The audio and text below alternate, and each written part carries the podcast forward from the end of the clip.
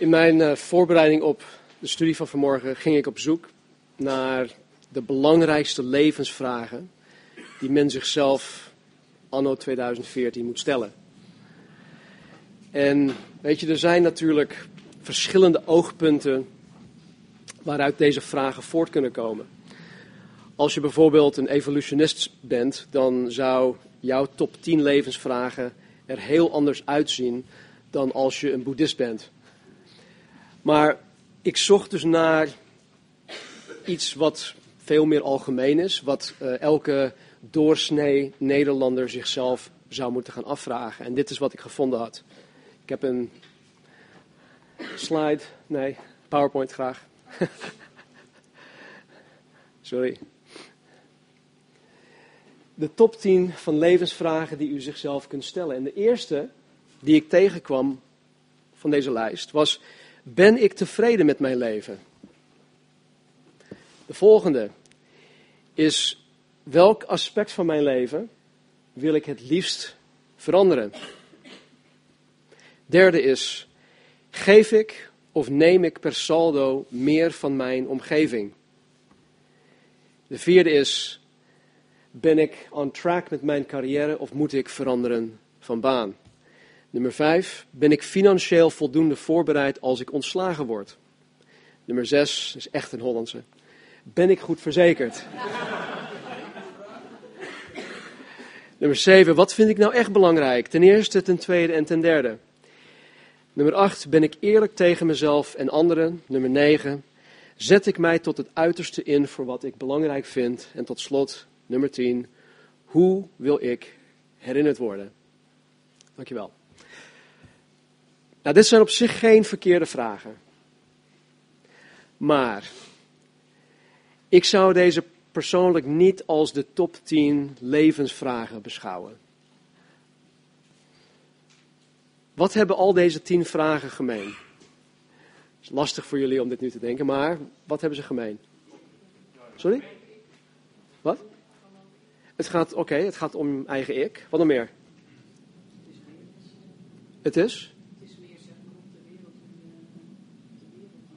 Het is, ja, het, is meer op de wereld gericht dan op God. Wat ik, wat ik eigenlijk wil zeggen, is dat ze hebben allemaal met het tijdelijke te maken. Met het vergankelijke, met het kwetsbaar leven hier op aarde. En waar wij vanmorgen in onze studie van het Evangelie uh, van Matthäus naar gaan kijken, is de allerbelangrijkste vraag die men zich hoort te stellen. En ik geloof niet dat dit mijn persoonlijke mening is. Ik geloof dat dit de mening van de Bijbel is, de mening van God zelf. Anders had, deze, anders had hij deze vraag ook niet voor ons opgeschreven, vastgelegd. Um, voordat, we gaan, voordat we daarmee verder gaan, wil ik wel even twee foto's laten zien. De eerste. Wat zijn dat? Sneetjes, ja. Mooi toch? Oké, de volgende. Wat is dat? Een rots. Zit er verschil tussen? Hmm, Oké. Hou die even op je netvlies. We komen daar straks op terug. Ja? Oké. Nou, de vraag die wij vanmorgen willen gaan behandelen, of waar we vanmorgen willen naar kijken, weegt oneindig veel zwaarder dan alle andere levensvragen bij elkaar opgeteld. En het is een vraag waarmee elk mens vroeg of laat um, ermee, zal, ma uh, er, ermee te maken zal krijgen. Elk mens. Vanmorgen pakken wij het op in uh, Matthäus 16 vanaf vers 13. En dan lezen wij tot en met vers 20. Toen Jezus, vers 13, gekomen was in het gebied van Caesarea Philippi, vroeg hij aan zijn discipelen: Wie zeggen de mensen dat ik, de zoon des mensen, ben? Ze zeiden sommigen Johannes de Doper en anderen Elia en weer anderen zeggen Jeremia of een van de profeten. Hij zei tegen hen, maar u, wie zegt u dat ik ben? En Simon Petrus antwoordde en zei, u bent de Christus, de Zoon van de levende God. En Jezus antwoordde en zei tegen hem, zalig bent u Simon Barjona, zoon van Jona, want vlees en bloed hebben u dat niet geopenbaard, maar mijn Vader die in de hemelen is. En ik zeg u ook dat u Petrus bent en op deze Petra zal ik mijn gemeente bouwen en de poorten van de hel zullen haar niet overweldigen. En ik zal u de sleutels van het koninkrijk der hemelen geven. En wat u bindt op de aarde zal in de hemelen gebonden zijn. En wat u ontbindt op de aarde zal in de hemelen ontbonden zijn. Toen verbood hij zijn discipelen dat zij tegen iemand zouden zeggen dat hij Jezus de Christus was. Tot zover. In vers 13 en 14 zien wij dat Jezus uh, gekomen was in het gebied van Caesarea Philippi. En hij vroeg aan zijn discipelen, wie zeggen de mensen dat ik de zoon des mensen ben? En ze zeiden, sommigen Johannes de Doper, anderen Elia, weer anderen Jeremia of een van de profeten.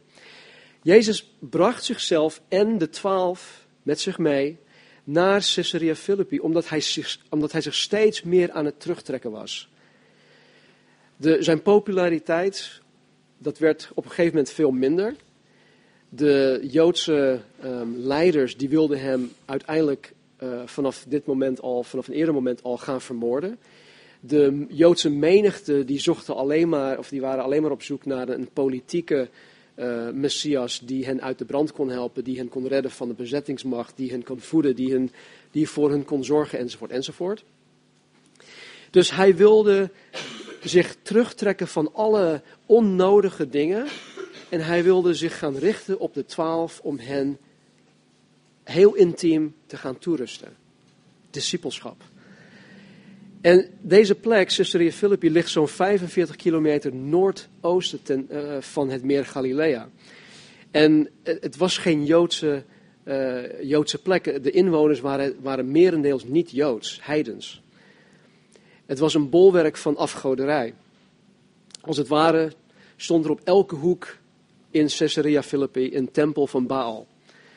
En zelfs in een van de, de bergrotsen waar hij waarschijnlijk stond toen dit vastgelegd werd, was een grot uitgehold.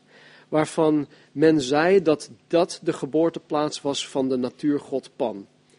Als jullie ooit iets geleerd hebben op school, de middelbare school van de Griekse mythologie, dan is een, er is een zekere Pan, die was half mens en half geit volgens mij, is dat goed? Ja? Maar dat was dus de, uh, de geboorteplaats van deze zogenaamde god Pan. Ook stond er in Caesarea Philippi een marmeren tempel, een wit marmeren tempel ter ere van Caesar, de godheid van Rome. En dus te midden van, van al deze, um, deze religieuze um, gebouwen en reliquieën, stond Jezus daar met zijn discipelen en hij stelde hen de vraag, wie zeggen de mensen dat ik de zoon des mensen ben? Wie zeggen de mensen dat ik ben? Wat hebben de mensen te vertellen over mij? Wat denken ze van mij? En de discipelen zeiden, nou sommigen zeggen Johannes de Doper. Terwijl Johannes de Doper door Herodes Antipas al onthoofd was. Sommigen zeggen Elia, anderen zeggen Jeremia of een van de profeten.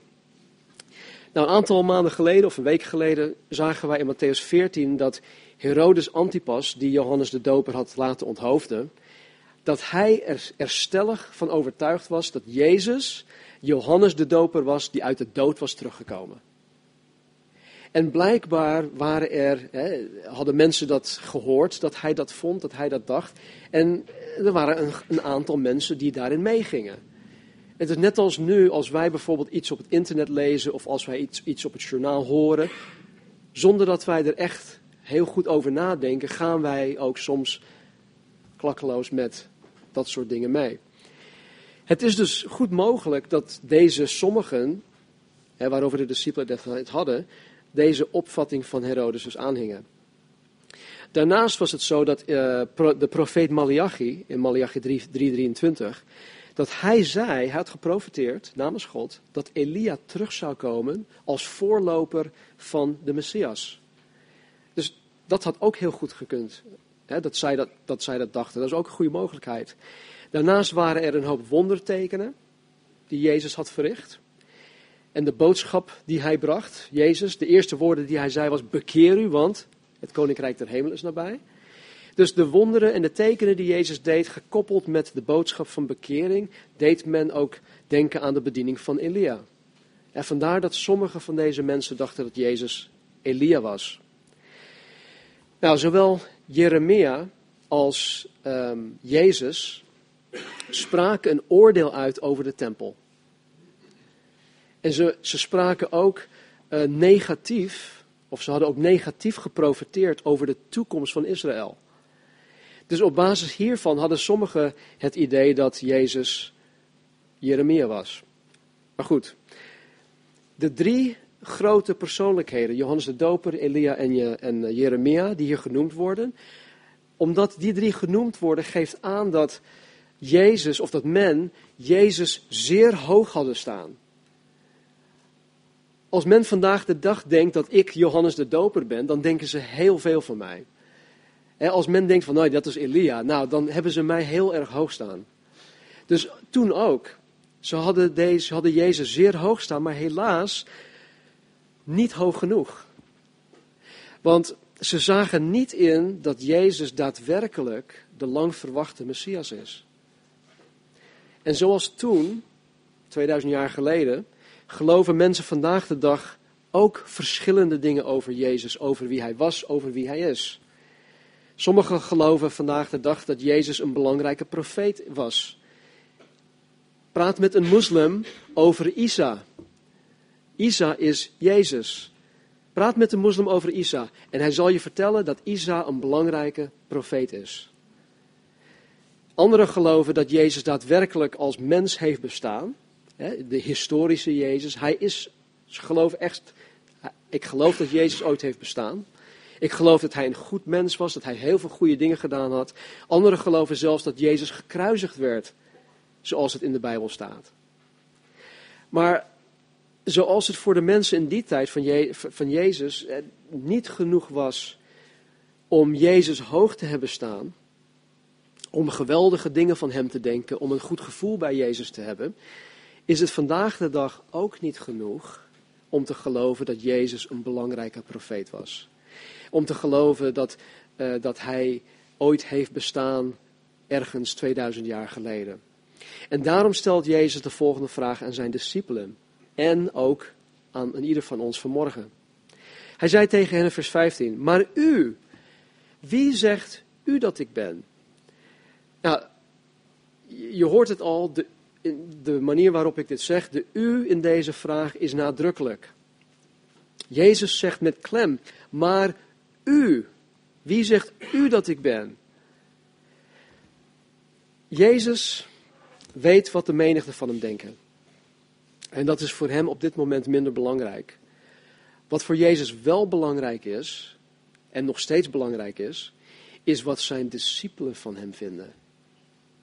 Discipelen waarin hij reeds 2,5 jaar lang dag in en dag uit geïnvesteerd heeft.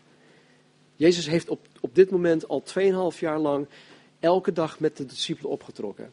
En elke dag leerde hij hen iets. En elke dag rustte hij hen toe.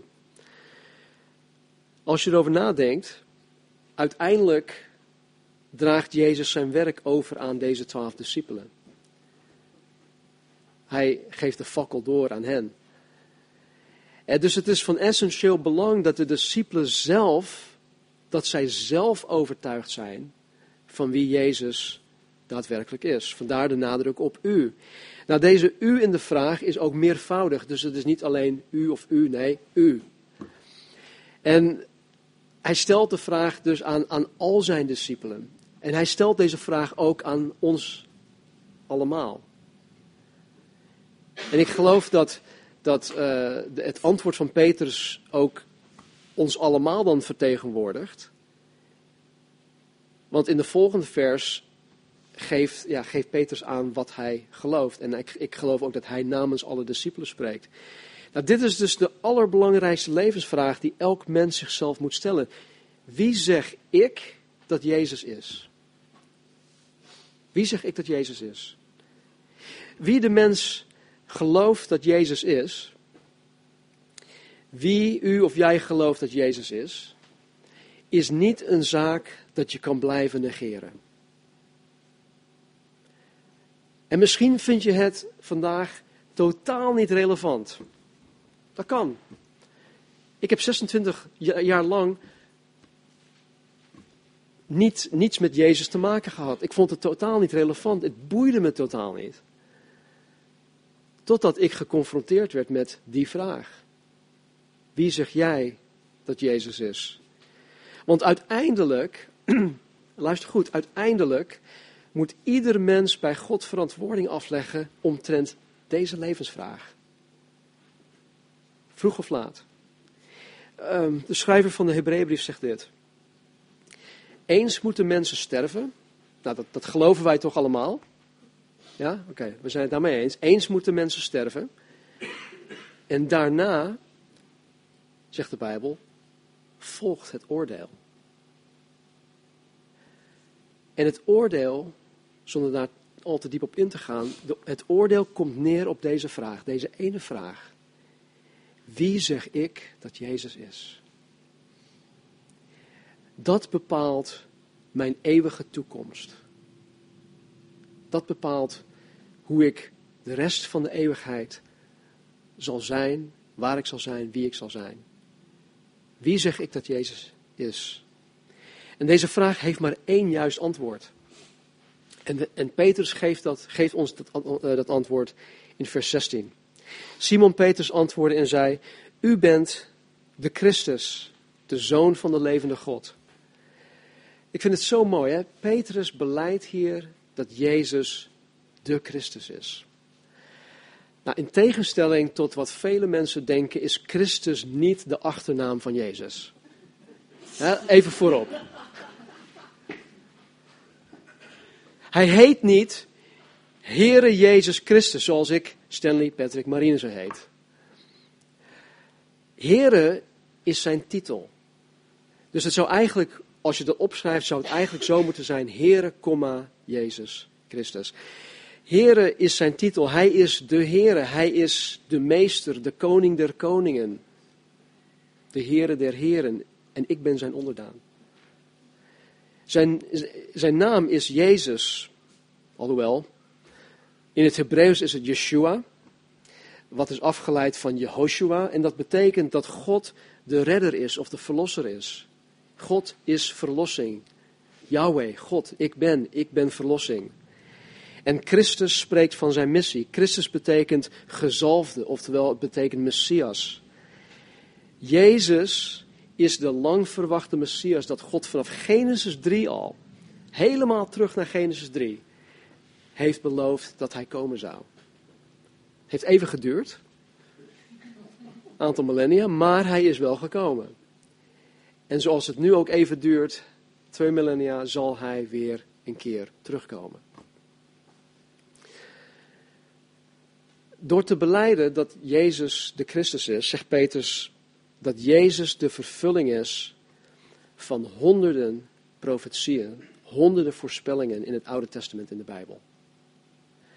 Petrus zegt hiermee dat het moment aangebroken is dat God zijn koninkrijk zal gaan vestigen. Petrus zegt hiermee dat Jezus de vervulling is van de belofte in Jesaja 29, in Jesaja 35, in Jesaja 61. En Jezus zelf haalt deze teksten aan in, in Matthäus 11, 5. Want hij zei tegen de discipelen van Johannes de Doper: Vertel Johannes wat er gaande is. Blinden worden ziende, kreupelen kunnen lopen, melaatsen worden gereinigd en doven kunnen horen, doden worden opgewekt en armen wordt, aan armen wordt het evangelie verkondigd. Dat was, daarmee was Jezus bezig. Dat was zijn bezigheid, dat, dat was zijn taak, dat waren de werken die hij verrichtte. Jezus, de Christus, is de enige in heel de geschiedenis van de mens die deze profetieën uit Jesaja heeft vervuld. Er is geen enkel ander mens die dit heeft gedaan of ooit nog zal gaan doen. Dus dat Petrus hier zegt, u bent de Christus, is helemaal juist. Helemaal juist. Nou, en in tegenstelling tot alle afgoden van die tijd, die levenloos waren, want die waren van hout gemaakt, die waren van steen gemaakt, die waren van metaal gemaakt, die waren door mensenhanden gemaakt, zegt Petrus hier dat Jezus dezelfde natuur heeft, dezelfde essentie heeft als die van God de Vader. En dat hij levend is. En ik vind het zo mooi dat God het op deze manier heeft gedaan, dat hij zichzelf door de persoon Jezus Christus als een mens is laten worden, om aan ons te laten zien dat Hij een springlevend iemand is. Hij is een levende God. Hij staat daar niet als een, een afgod van steen, hè, die, die niks kan doen. Weet je, en vandaag de dag hebben wij ook dat soort afgoden. Ze zijn niet van, van steen of van, nou, misschien, misschien wel van steen of hout gemaakt. Kan een mooi huis zijn. Kan iets anders zijn. Van plastic en printplaatjes en uh, mooie beeldschermen enzovoort enzovoort. Maar ik, vind het, ik ben blij dat God zichzelf als een levende God heeft laten zien. Vers 17. En Jezus antwoordde en zei tegen Petrus: Zalig bent u, Simon Barjona. Want vlees en bloed hebben u dat niet geopenbaard, maar mijn Vader die in de hemelen is. Weet je, Petrus heeft dit niet zelf bedacht. Dat Jezus de Christus is, de Zoon van de levende God. Dit is aan Petrus door God zelf bekendgemaakt. Hij heeft het aan hem geopenbaard. En dit principe van openbaring, dat gold toen, maar het geldt vandaag de dag nog steeds. De enige reden waarom ik een wedergeboren christen ben, waarom ik een discipel van Jezus ben, waarom ik hem navolg, waarom ik hem dien, is omdat God de Vader op een gegeven moment in mijn leven, door middel van de Heilige Geest, Jezus aan mij heeft geopenbaard. En dat geldt ook voor jullie, die hem navolgen. Het is geen eigen verdienste. Ik had ooit met een collega gewerkt, jaren geleden, die een, uh, een kerkganger was.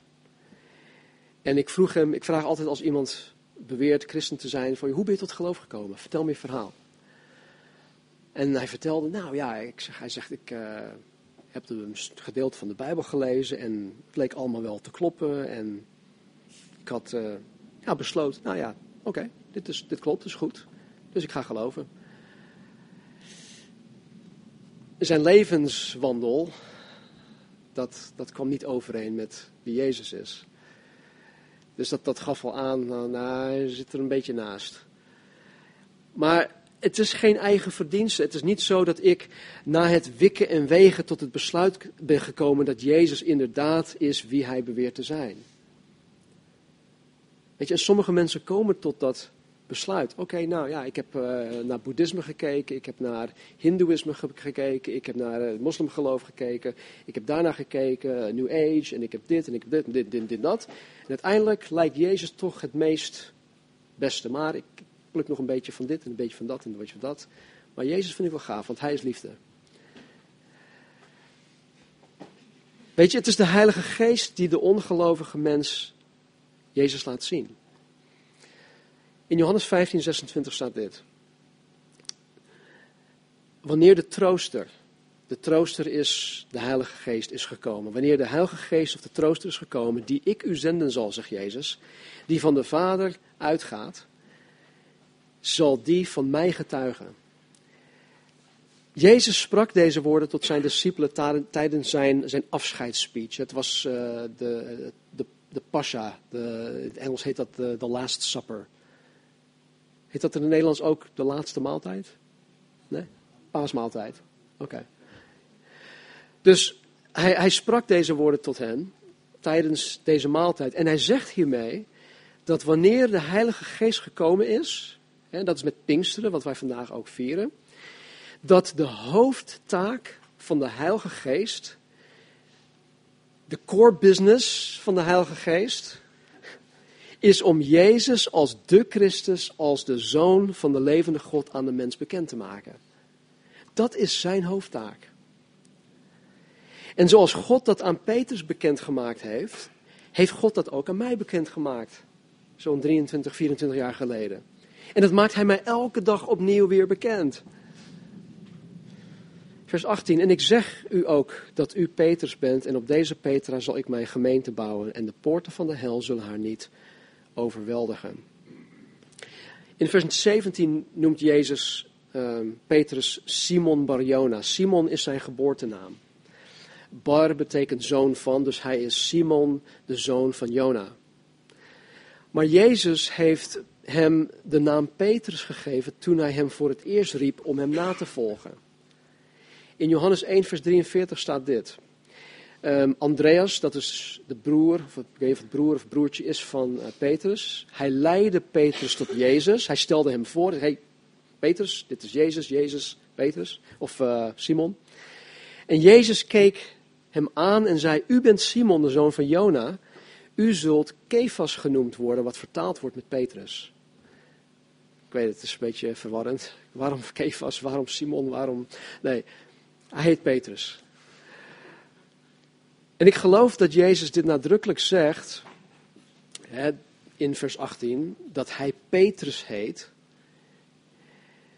om het contrast te laten zien dat Petrus en de andere discipelen eigenlijk niet zo indrukwekkend waren. Dat zij eigenlijk niet zo uh, krachtig waren of uh, betrouwbaar waren vergeleken met de onwankelbare steenrots waarop Jezus zijn gemeente bouwt. Jullie weten toch die twee foto's? Steentjes in de hand, ja? En die grote rots. Jezus vergelijkt Petrus dus met die grote rots. En de Petra waarop Jezus zijn gemeente bouwt, die grote onwankelbare rots, is het feit dat Jezus de Christus is. Dat Hij de Zoon van de levende God is, dat Hij God is. Elke andere opvatting van Jezus wankelt. Elke andere opvatting van Jezus wankelt. Op elke andere opvatting van Jezus kan niet gebouwd worden. Althans, wat je daarop bouwt, dat blijft gewoon niet staande. Dat houdt nooit stand. om even een voorbeeld te noemen. De Mormonen en de Jehovah's getuigen, die beweren allebei dat zij in Jezus Christus geloven. Maar zij geloven niet in de inhoud van de beleidenis van Petrus.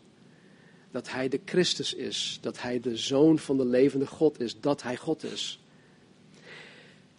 De, de Mormonen, de Jehovah's getuigen, zij hebben wel dezelfde vocabulaire of dezelfde woordenlijst, maar zij hanteren een andere definitie.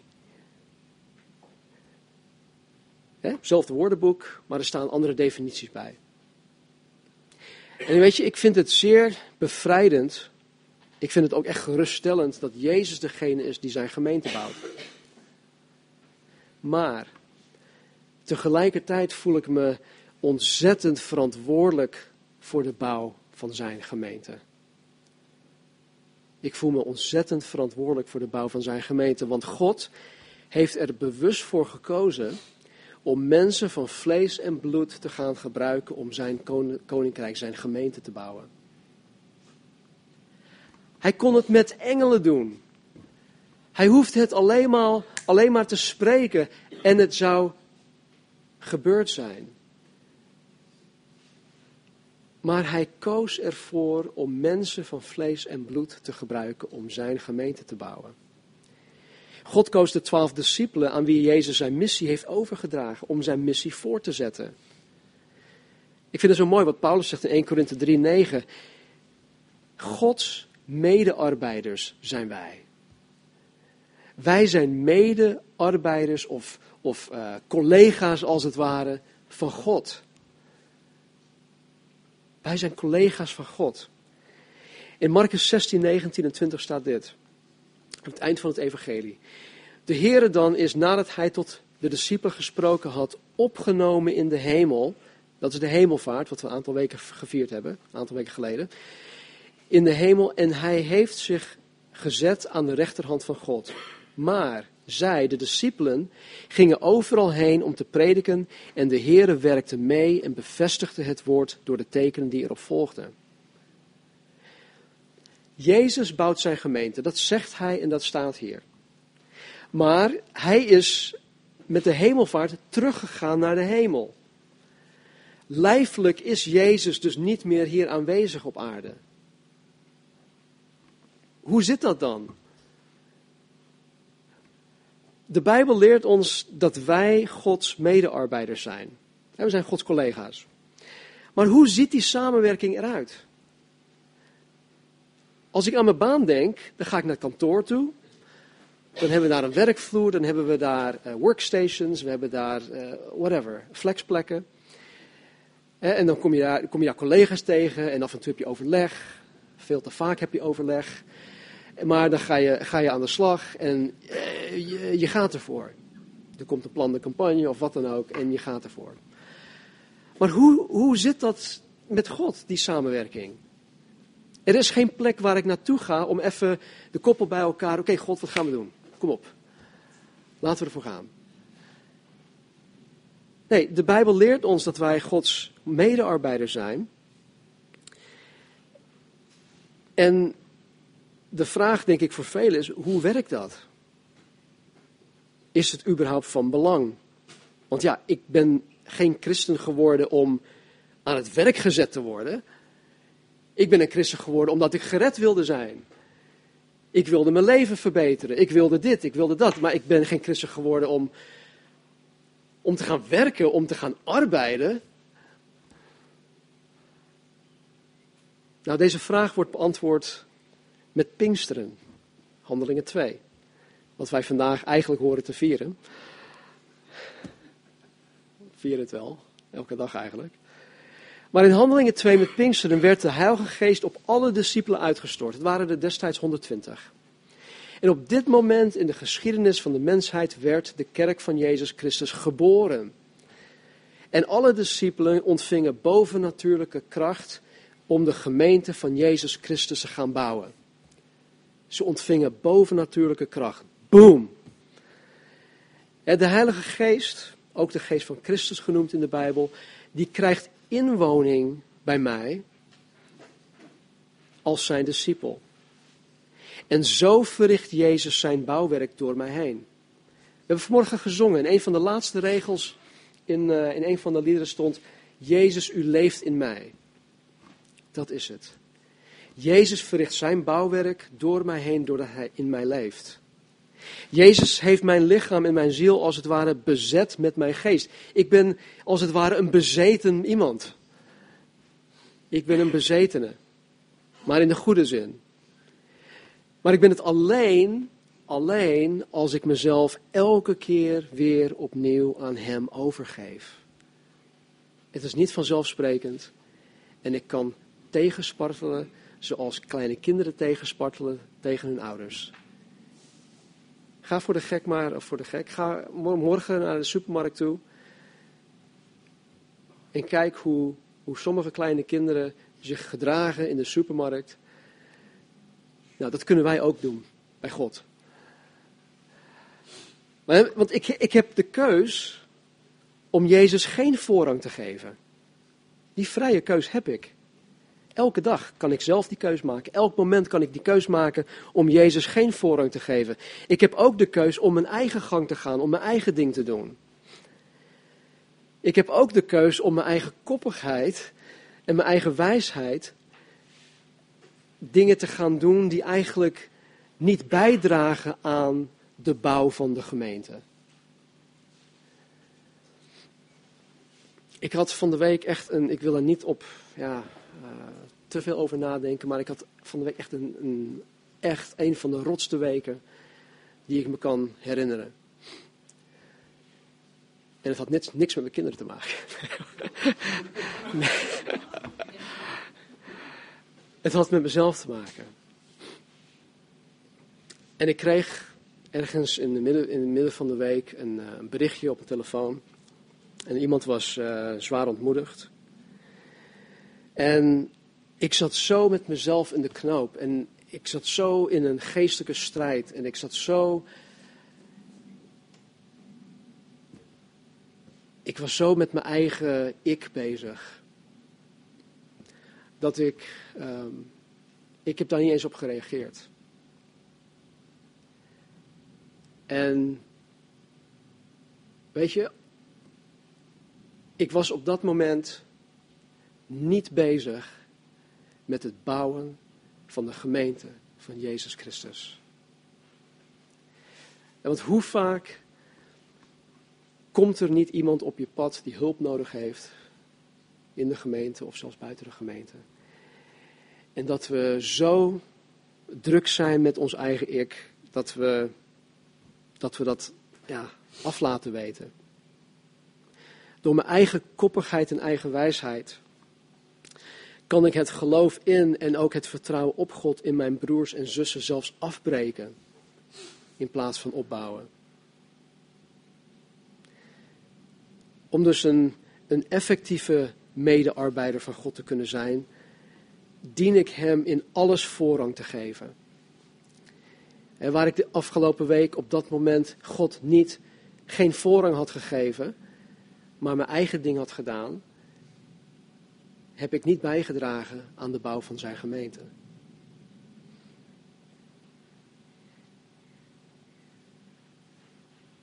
Ik moet God in alles voorrang geven. Ik dien Hem de regie uit te laten voeren over mijn leven. Nou, doordat God zelf, God zelf, door middel van zijn Heilige Geest, die bij gelovigen inwoning heeft, kan niets en niemand tegen de gemeente van Jezus Christus op. Niemand, ook Satan niet. Want Jezus zegt hier in vers 18: En de poorten van de hel zullen de gemeente niet overweldigen. Dat klinkt een beetje raar, hè? De poorten van de hel zal de gemeente van Jezus Christus niet overweldigen. Alsof de poorten ineens benen en armen krijgen van kom op, we gaan nu met de, de kerk aan de slag. Nee, zo moet je het niet zien. Kijk, poorten spreken van, van, van kracht en van macht. Heb je ooit um, Lord of the Rings gezien? En sommige, in sommige instanties heb je van die, die grote muren en poorten. En nou, veel van die, die, die, die, die legermachten waren niet opgewassen tegen die grote poorten. Nou, die poorten en die muren spreken van kracht. En wat Jezus hiermee zegt, is dat zelfs alle kracht en alle macht van de hel, van Satan, van de demonen, de gemeente van Jezus Christus, zijn kerk, niet kan tegenhouden en niet kan uitroeien. Als je nagaat, het is 2000 jaar geleden dat de kerk geboren was. Wij zijn nu 2000 jaar verder. Er zijn zoveel pogingen geweest om het christendom uit te roeien. Het is Satan niet gelukt. En het zal hem ook nooit lukken. En de reden waarom de gemeente van de Heer Jezus Christus hier op aarde stand blijft houden is het volgende vers, vers 19. En ik, Jezus, zal u, de discipelen, de sleutels van het koninkrijk der hemelen geven. En wat u bindt op de aarde zal in de hemelen gebonden zijn. En wat u ontbindt op de aarde zal in de hemelen ontbonden zijn. Jezus heeft aan zijn discipelen destijds, maar ook vandaag de dag aan ons, wij die wedergeboren zijn, hij heeft ons volmacht gegeven. Volmacht. Jezus zegt tegen zijn discipelen dat hij hen de sleutels van het koninkrijk der hemelen geeft. De sleutels van het koninkrijk der hemelen. Weet je, iemand met de sleutels bepaalt wanneer een deur open en dicht gaat. Toch? Heel simpel. De persoon met de sleutels is degene die toegang of weigert of toelaat. Elke zondagochtend komt Marcel de Haan hier om 8 uur 25 met zijn bosse sleutels. En hij maakt het schoolgebouw met zijn sleutels open, opdat wij toegang krijgen. En ook elke zondag, zo rond een uur of half één, verzoekt Marcel de Haan vriendelijk, doch dringend, dat iedereen het gebouw verlaat. Waardoor hij vervolgens met zijn sleutels het gebouw weer dicht doet. Op slot doet. En in dit stuk zegt Jezus dat hij elke ware discipel de sleutels heeft gegeven om het koninkrijk der hemelen voor mensen te openen en dicht te doen. Weet je, als, als je hierbij stilstaat, is dit een gigantisch groot um, uh, voorrecht. Ik weet nog, toen ik als, als jongen van acht of zo op de basisschool de sleutel van, de, van, de, van mijn leraar kreeg om uh, de projector op te gaan halen. vroeger hadden we nog projectoren met films en dat soort dingen, jullie weten. Maar ik kreeg dan de sleutel om die kast open te kunnen maken en die projector eruit te halen en in de, in de klas neer te zetten. Nou, weet je, als je de sleutel van, de, van, de, van je leraar krijgt, man, dan, dan was je echt iemand. En ik was apen trots met die sleutels in handen. Maar hier geeft Jezus mij de sleutel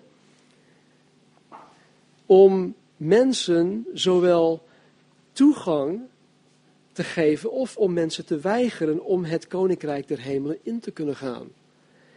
Dus het is een gigantisch groot voorrecht, tegelijkertijd is, een, is het een gigantisch grote verantwoordelijkheid. En wij hebben allemaal, die hem, die hem kennen, wij hebben allemaal die sleutel gekregen. En wat Jezus hier zegt, wat u bindt op de aarde zal in de hemel gebonden zijn, wat u ontbindt op de aarde zal in de hemel ontbonden zijn. Hierin zien wij de volmacht die Jezus, dat Jezus aan zijn discipelen schenkt. Luister. Wanneer ik het evangelie met iemand deel en deze persoon komt tot geloof in Jezus, hè, dat hij de Christus is, dat hij de, de zoon van de levende God is, dat die persoon dan wedergeboren wordt, dat hij vervuld wordt met de geest, dat hij Jezus navolgt, enzovoort, enzovoort, dan heb ik hier op aarde de volmacht om, deze, of om tegen deze persoon te verklaren dat zijn of haar naam in het boek des levens opgeschreven staat. Daarentegen, wanneer ik het evangelie met iemand deel en deze persoon blijft koppig of eigenwijs, of die blijft boos op God, of die vindt het onzin, of die niet wil, of die wil gewoon niet geloven dat Jezus de Christus is, de Zoon van God, dan heb ik hier op aarde tegelijkertijd ook de volmacht om tegen deze persoon te verklaren dat hij of zij na de dood voor eeuwig gescheiden zal zijn van God, voor eeuwig gescheiden zal zijn van zijn liefde, van zijn genade, van zijn aanwezigheid, van zijn heerlijkheid. Dat hij voor eeuwig of zij voor eeuwig in een plaats terecht zal komen dat de Bijbel de hel noemt. Die volmacht heb ik. Die volmacht hebben jullie die Jezus navolgen. Nog simpeler gezegd, wat ik als branchemedewerker als bindend verklaar, wordt tegelijkertijd op het hoofdkantoor, hoofdkantoor als bindend verklaard. Ja? Vers 20. Toen verbood Jezus zijn discipelen dat zij tegen iemand zouden zeggen dat hij Jezus de Christus was. Je zou denken dat hij juist het tegenovergestelde zou doen. Jongens, schreeuw het van de daken. Ik ben de Messias. Maar hij zat hier alleen met zijn twaalf discipelen. Het was een intiem gesprek. Het was een onder onsje. En de dingen die Jezus aan hen vertelde, dat waren alleen voor hun oren bestemd. Waarom? Omdat zij daadwerkelijk geloofden dat hij de Christus is, de Zoon van de levende God. Het werd aan hen toevertrouwd. Alle andere mensen, alle andere zogenaamde aanhangers van Jezus, de menigten, de duizenden die Jezus overal volgden, die waren niet geïnteresseerd in Jezus. Ze waren niet geïnteresseerd in hoe hij zijn heilsplan ten uitvoer zou brengen. Nee, de, de Joodse menigten, die, die, die wilden Jezus voor hun karretje spannen. Ze wilden Jezus gebruiken om hen te verlossen van de bezettingsmacht van het Romeins Rijk. Ze wilden Jezus gebruiken om hen te voeden, om, om voor hen te gaan zorgen. Om hen te genezen van allerlei ziektes enzovoort enzovoort. En dus Jezus wilde zich niet geven hij wilde zichzelf niet openbaren aan mensen die hem niet oprecht wilden kennen. Jezus wilde zichzelf niet geven, hij wilde zichzelf niet gaan openbaren aan mensen die hem niet oprecht wilden navolgen, die hem niet wilden dienen, die, hem niet, uh, die geen collega van hem zouden willen zijn. Nogmaals, als je denkt, ja, ik, ben christen geworden omdat ik nu gered ben, ik behoor tot het koninkrijk van God, prima, super, ik ga naar de hemel toe. Maar als je daar, daarmee tegelijkertijd denkt van ja, maar ik, ik wil niet aan het werk gezet worden, ik wil geen medearbeider zijn, ik wil geen collega van God zijn. Dan zou ik even je eigen leven, je eigen hart onder de loep gaan nemen. En aan God vragen van Heer, wat, wat moet ik hiermee? Wat verlangt u van mij? Wat wilt u dat ik hiermee doe? En God doet dit vandaag de dag nog steeds. Hij openbaart aan de mens wie Jezus is. Maar hij doet dat op basis van de hartsgesteldheid van de mens. Staat het hart van de mens open voor hem, dan zal God zichzelf, hij zal Jezus aan die persoon openbaren. Staat het hart van de mens niet open voor hem, dan zal Jezus Christus voor die persoon verborgen blijven. En dat is niet een eenmalig iets wat ooit in het verleden eh, gebeurt. Het is iets dat elke dag opnieuw gebeurt. God wil Jezus Christus elke dag opnieuw aan ons openbaren. Door zijn woord. Als jij vanmorgen zoiets hebt van, ja, maar ik ken Jezus eigenlijk helemaal niet zo goed. Dan durf ik met 100% zekerheid te zeggen dat jij je Bijbel niet leest. Dat je het niet biddend leest. Want als jij je Bijbel biddend leest, in alle oprechtheid naar God toe, dan zal God Jezus Christus aan jou openbaren. Amen.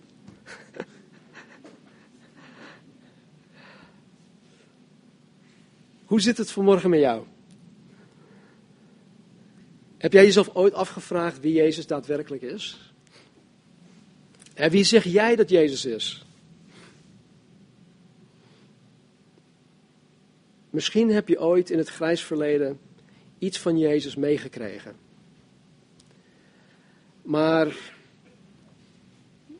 door foute keuzes die je in je leven hebt gemaakt of door omstandigheden waar je zelf totaal geen controle over had, ben je Jezus Christus uit het oog verloren. Wie zeg jij vanmorgen dat Jezus is? En misschien kom je al jarenlang in de kerk. Maar doordat je Jezus niet volledig de voorrang in je leven geeft, doordat je jezelf niet geheel aan Hem overgeeft, heeft God Jezus niet volledig aan jou geopenbaard. Waardoor je een verkeerd beeld van Jezus hebt gekregen. Wie zeg jij dat Jezus is? En misschien loop je al jarenlang mee in het christendom. Maar omdat je het idee hebt dat Jezus los van jouw inzet zijn gemeente bouwt, ben je daarin onverschillig geraakt in jouw toewijding voor de dingen van God, die zijn ver te zoeken. En misschien denk je zelf van, joh, ah, Jezus bouwt zijn gemeente toch met of zonder mij. Hij heeft mij niet nodig. En weet je, ik geloof dat Jezus mij absoluut niet nodig heeft. Maar tegelijkertijd geloof ik ook dat Jezus mij absoluut nodig heeft. En niet in een arrogante zin, hè? begrijp me alsjeblieft goed. Want God heeft ervoor gekozen om mensen van vlees en bloed te gebruiken om zijn gemeente te bouwen. Ik ben een mens van vlees en bloed. Petrus noemt ons levende bouwstenen. Dus als je niet meedoet aan het bouwen van zijn gemeente, dan moet je jezelf afvragen, waar hou ik mezelf dan wel mee bezig?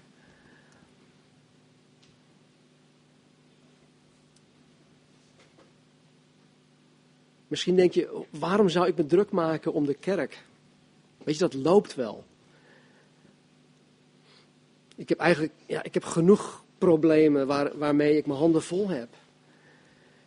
En dat klopt. Ik, ik begrijp, we hebben allemaal problemen. Ik heb, ik heb ook problemen. En misschien denken jullie, oh, Stan is de voorganger. Hij, is, hij zit elke dag met zijn neus in de Bijbel. Hij, hij bidt altijd. En oh, als Stan heeft vast geen problemen. Jullie willen niet weten. Maar weet je, ik moet wel doorgaan. Ik moet elke zondag wel een, een, een preek voorbereiden. Ik moet. Weet je, dus het maakt niet uit wat voor ellende op je, je op je bord krijgt.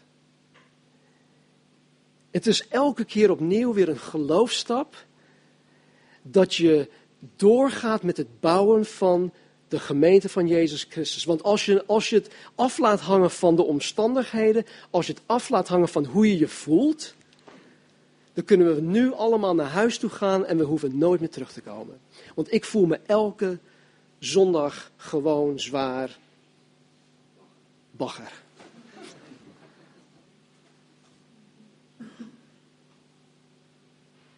Ik heb de afgelopen acht dagen met bonkende hoofdpijn, rond, hoofdpijn rondgelopen. Ik zeg dat niet om zielig te zijn, als, alsjeblieft, begrijp me niet verkeerd. Ik zeg het alleen maar om aan te geven dat het werk van Jezus Christus door moet gaan. En het is afhankelijk van ons aan de ene kant, en dit is het spanningsveld, nee, God heeft mij niet nodig, maar tegelijkertijd, ja, God heeft mij wel nodig. God heeft jou nodig, jullie.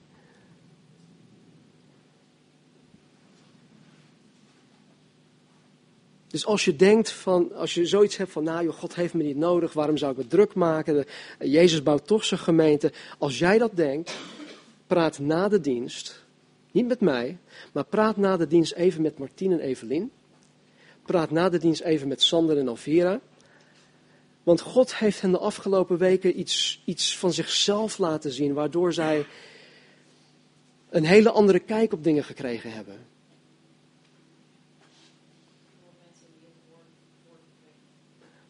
Onder andere door mensen die het woord van God hebben gebracht. God heeft zichzelf de afgelopen weken aan, aan hen op een hele frisse en op een bijzondere wijze geopenbaard. En dat heeft als uitwerking dat zij willen gaan bouwen, dat, willen, dat ze willen gaan meebouwen. Vraag tegelijkertijd ook aan hen of zij problemen hebben. Of dat ze een, eh, dat, omdat zij door een probleemloos leven zo enthousiast zijn om, om te gaan bouwen. Oké, laten we bidden. Vader, dank u wel dat u zo geweldig groot bent. Dat u Jezus gegeven hebt om ons de verlossing te brengen. Heren, om mij te vergeven van al mijn zonden, van al mijn ellende, van al de foute keuzes die ik in mijn leven heb gemaakt. En dat ik door het erkennen van mijn zonde, door het beleiden van mijn zonde, dat ik door u vergeven ben en niet alleen vergeven, heren, maar mijn, mijn uh, geheugen is uh, gewist, mijn um, conscience, mijn geweten, heren, klaagt me ook niet meer aan. Ik ben vrij. Ik ben vrijgekocht. Ook ben ik vrij van de ellendige week die ik achter me heb. En ik dank u, Heer, dat u ons vrij maakt. Heren, ik bid voor een ieder die zich vanmorgen zo belast en bezwaard voelt. O Heer, dat u Jezus aan hem, aan hen openbaart als de Christus, als de levende Zoon van God, als de Zoon van de levende God. En dat u hen naar u toetrekt. Heer, doe het werk door uw Heilige Geest dat alleen u kan doen. Uw hoofdtaak, Heilige Geest, is om Jezus te laten zien. Doe uw werk, gaat uw gang.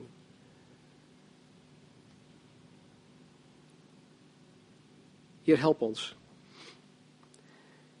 Help ons, Heer, als wij nog niet inzien wie Jezus is. Open onze ogen daarvoor. Open onze harten daarvoor. Heer, help ons om niet in de leugen te gaan geloven dat wij eerst alles in ons leven netjes op, op een rijtje moeten hebben voordat wij naar u toe komen. Want Heer, wat ik zo vaak ook zeg is dat Jezus zijn vissen pas schoonmaakt nadat hij ze gevangen heeft. Dus Heer, laat niemand schromen vanmorgen om naar u toe te komen. Heer, sommigen van ons hebben misschien een, een verkeerd beeld van u gekregen doordat wij ja, u gewoon verkeerd zien. Help in ieder van ons, heren, die vraag vanmorgen in alle oprechtheid te mogen beantwoorden. Wie zeg ik dat Jezus is? En maak uzelf kenbaar. Zegen ons als gemeente, zegen ons als echtparen, als gezinnen, als alleenstaanden.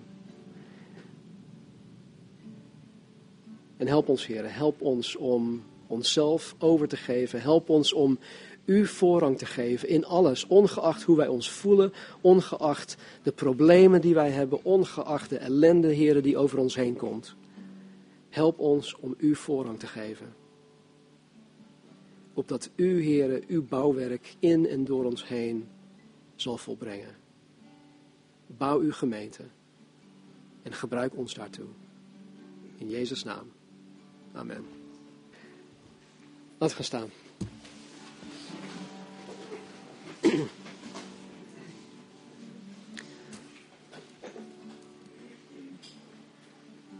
Weet je, ik was van de week zo zwaar ontmoedigd. Ik had er totaal geen zin meer in. En ik weet niet eens waarom. God heeft ons zo'n geweldige week gegeven in Ziegen. En dan kwam ik thuis, boom, En het is net alsof dat gedeelte in het evangelie, Jezus samen met Jacobus, Johannes en Petrus, die gaan naar de berg toe. Jezus wordt verheerlijkt. Ze hebben echt een bergtopmoment. Ze komen van de berg af en ineens worden ze geconfronteerd met een man, die, met een, een jongen die bezeten was. En Satan is er weer. En ik wil Satan geen eer of glorie geven, maar weet je, het is wel een realiteit. En als, als wij ontmoedigd raken, weet je, er is iets wat in, in, in 1 Samuel staat. Koning David, die stond op het punt om door zijn eigen uh, legermacht gestenigd te worden. Hij was zwaar ontmoedigd. Alles werd van hem afgenomen. Zijn vrouw, kinderen, zijn hele hebben en houden. Hij had problemen. Hij had echt problemen. Hij stond op het punt gestenigd te worden. Maar dan staat er in één regel, en dat is zo mooi. En David bemoedigde zichzelf in de Here. En ieder van ons moet dat leren om te doen. En die momenten gaan er komen. En die momenten die blijven komen.